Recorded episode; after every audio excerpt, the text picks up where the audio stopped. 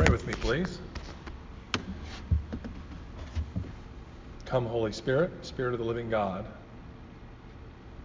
inhabit our minds and our hearts and our very souls. Lord, we want to follow you, we want to obey you, we want to live in your will for us. Take us now, Lord, and change us by the power of your Spirit more and more into your likeness. And we pray this in your name, Jesus. Amen. Mike is uh, in Charleston at Water Missions International with Fred and with Suzanne today, and so I'm jumping in for Mike. And what we're typically trying to do on these Wednesdays is pull from our, our preaching on Sunday and then maybe highlight a certain piece or part of it. So here's what I would say about Mike's teaching or preaching on Sunday it was really good. And if you didn't hear it, go to our YouTube website and listen because Mike talks a great deal about um, childlike faith. Not childish faith, but childlike faith. And it was a beautiful sermon. He actually set me up for this week. I, didn't, I wasn't sure, I didn't have my mind made up if I was going to preach out of the gospel, but he said, next week we'll hear from our preacher about, you know, and he started talking about what I was going to say. So I've been working with the text, and, and we'll talk a little bit more this week about what it means to have um, childlike faith. That's coming soon on Sunday. I didn't James is one of my favorite books. I, I didn't want to miss the opportunity today, so I'm, I'm breaking our little three week old tradition, and I'm going to I'm gonna just reflect for a minute on this book of James and on the passage that we heard Patrick read to us today. Uh, James, I was taught in my seminary, is probably the brother of Jesus. Probably the brother of Jesus. And so anytime I read James, I have a brother, he's younger than I am, his name's Todd. And for years, I used to say to him, "Gosh, it's got to be a real, you know, challenge of being my younger brother. I, you guys have met me. I've kind of got an outgoing nature. We're a little different as a, you know as brothers, and so he was always kind of in my shadow. Well, now my brother is this uh, fairly well-off, well-known person in Somerville, on and on and on. So whenever I go back to Somerville, now people are giving me what I used to hear Todd get, which is, "Oh, you're Todd's brother." Like, yeah, I'm Todd's brother. I'm the older one. I'm the clergyman. I'm Todd's brother. So that's that's the relationship I think these two, James, this book, the book in the in the Bible, and Jesus have. And I think it's clear. Actually, I think it's crystal clear in what we heard today, and I'll, and I'll get to that in a second.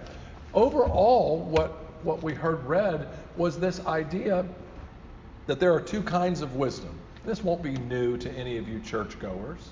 There's two kinds of wisdom. There's the wisdom from above, he- heavenly wisdom, and then there is the wisdom of this world. Everything that you and I get advertised as things that we need. That would be the wisdom of the world. You need a break today. You need to go on a cruise. You need to put your feet up and drink a Corona and watch football for 11 hours. That, that's the wisdom of the world. You deserve it. You've earned it. The world owes you. You've worked hard for this. Now, part of that is not untrue. Most of us do work hard in this world. It's part of the curse we get in Genesis. We're going to labor, we're going to sweat. And by the sweat of our brow, we're going to bring forth something. So labor is hard, but hard work is not bad work. And there's nothing to be ashamed of in how hard we've worked in our life at all. That's not my point. But when the world tells us that's all there is, in other words, your only value is how much you work, how hard you work, and what you put out. Then we've got this conflicting wisdom. The wisdom from above. Think Jesus for a second. Jesus as the person who describes himself in John's gospel as the way, the truth, and the life. Now listen to the way James describes the wisdom. Imagine James with the other 11 walking behind Jesus his brother, and they stop somewhere and Jesus heals or Jesus teaches or he goes in the synagogue. Imagine James describing his brother and see if these words don't make you think, well, maybe. But the wisdom from above, but my brother Jesus is first of all pure. And, and my brother Jesus, he's peaceable. And oh, oh, my brother Jesus, he's so gentle.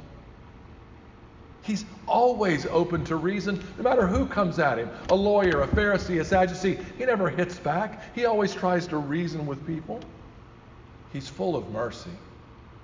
I've seen him welcome tax collectors and prostitutes with a smile sometimes. And everywhere he goes, there are good fruits. People are healed, people are delivered, demons are cast out. And above all, he's sincere. He's never double tongued, in other words. And wherever he's walked, wherever we followed him, a harvest of righteousness, a harvest of righteousness is sown in peace by those who make peace. You think James could have been describing his brother when he was talking about the wisdom from above? I think so. So, the wisdom from this world, I think, can be boiled down to just one idea. And it goes something like this If there's no God, then getting all we can get from this world, doing everything we can do in this world, living as if there's no tomorrow in this world makes perfectly good sense. That's the wisdom of this world. If there's no God, then get everything you can. Oh, occasionally throw the world a dime Occasionally give to charity when you see something on television, but really the point of life, if there is no God, which is the wisdom of the world, that's what we heard read. If, if you have enmity with God, if you have the wisdom of this world, if we have the enmity of this, uh, uh, we have the wisdom of this world in us, then we're at war with God. But don't forget what we just heard wisdom from above brings peace. The wisdom from above is founded in his righteousness and justice, not ours. So do me a favor. Um, in your prayer books or in your black Pew Bibles, turn to Psalm number one. I don't know what page they're on in either. I should have been a little more researched. But take a second, if you have to, go to the go to the table of contents in your Bible, and uh, somebody finds the Psalm in the prayer book. What page, Ryan? 270. Page 270. Go to page 270 in the Book of Common Prayer, the red one. The wisdom from above, as you're turning, brings peace. The wisdom of above is founded in his righteousness and justice. In order to understand this, uh, what the writer of James is telling us in our reading, we need to look at Psalms for a second. Because Psalm number one, the first of the 150 Psalms, is all about two ways to live. The heading in my Bible is the way of righteousness versus the way of the wicked. Um, you, if you're looking in your prayer book, have something different. Now, this isn't going to translate exactly like your, yours reads. Um, you know what? Let's do. It's not a long psalm. Why don't Why don't you all read Psalm number one in unison? Okay. Blessed. Is the man who has not walked in the counsel of the ungodly, or stood in the way of sinners, and has not sat in the seat of the scornful. But his delight is in the law of the Lord and on his law will he meditate day and night. And he shall be like a tree planted by the waterside, that will bring forth his fruit in due season. His leaf also shall not wither, and look, whatever he does shall prosper. As for the ungodly, it is not so with them, but they are like chaff, which the wind scatters away from the face of the earth. Therefore the ungodly shall not be able to stand in the judgment, neither the sinners in the congregation of the righteous.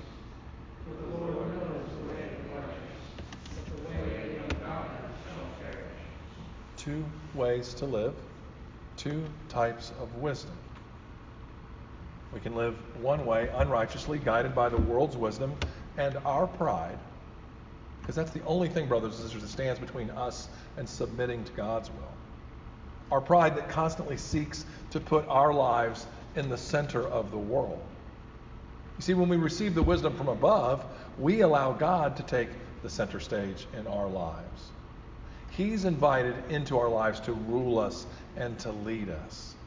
We allow His Spirit to correct us and reprove us, to guide us and shape us more and more into the likeness of Jesus, more and more into that wisdom from above that James describes.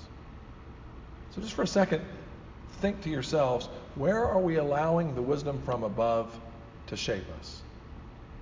Are we allowing it in worship?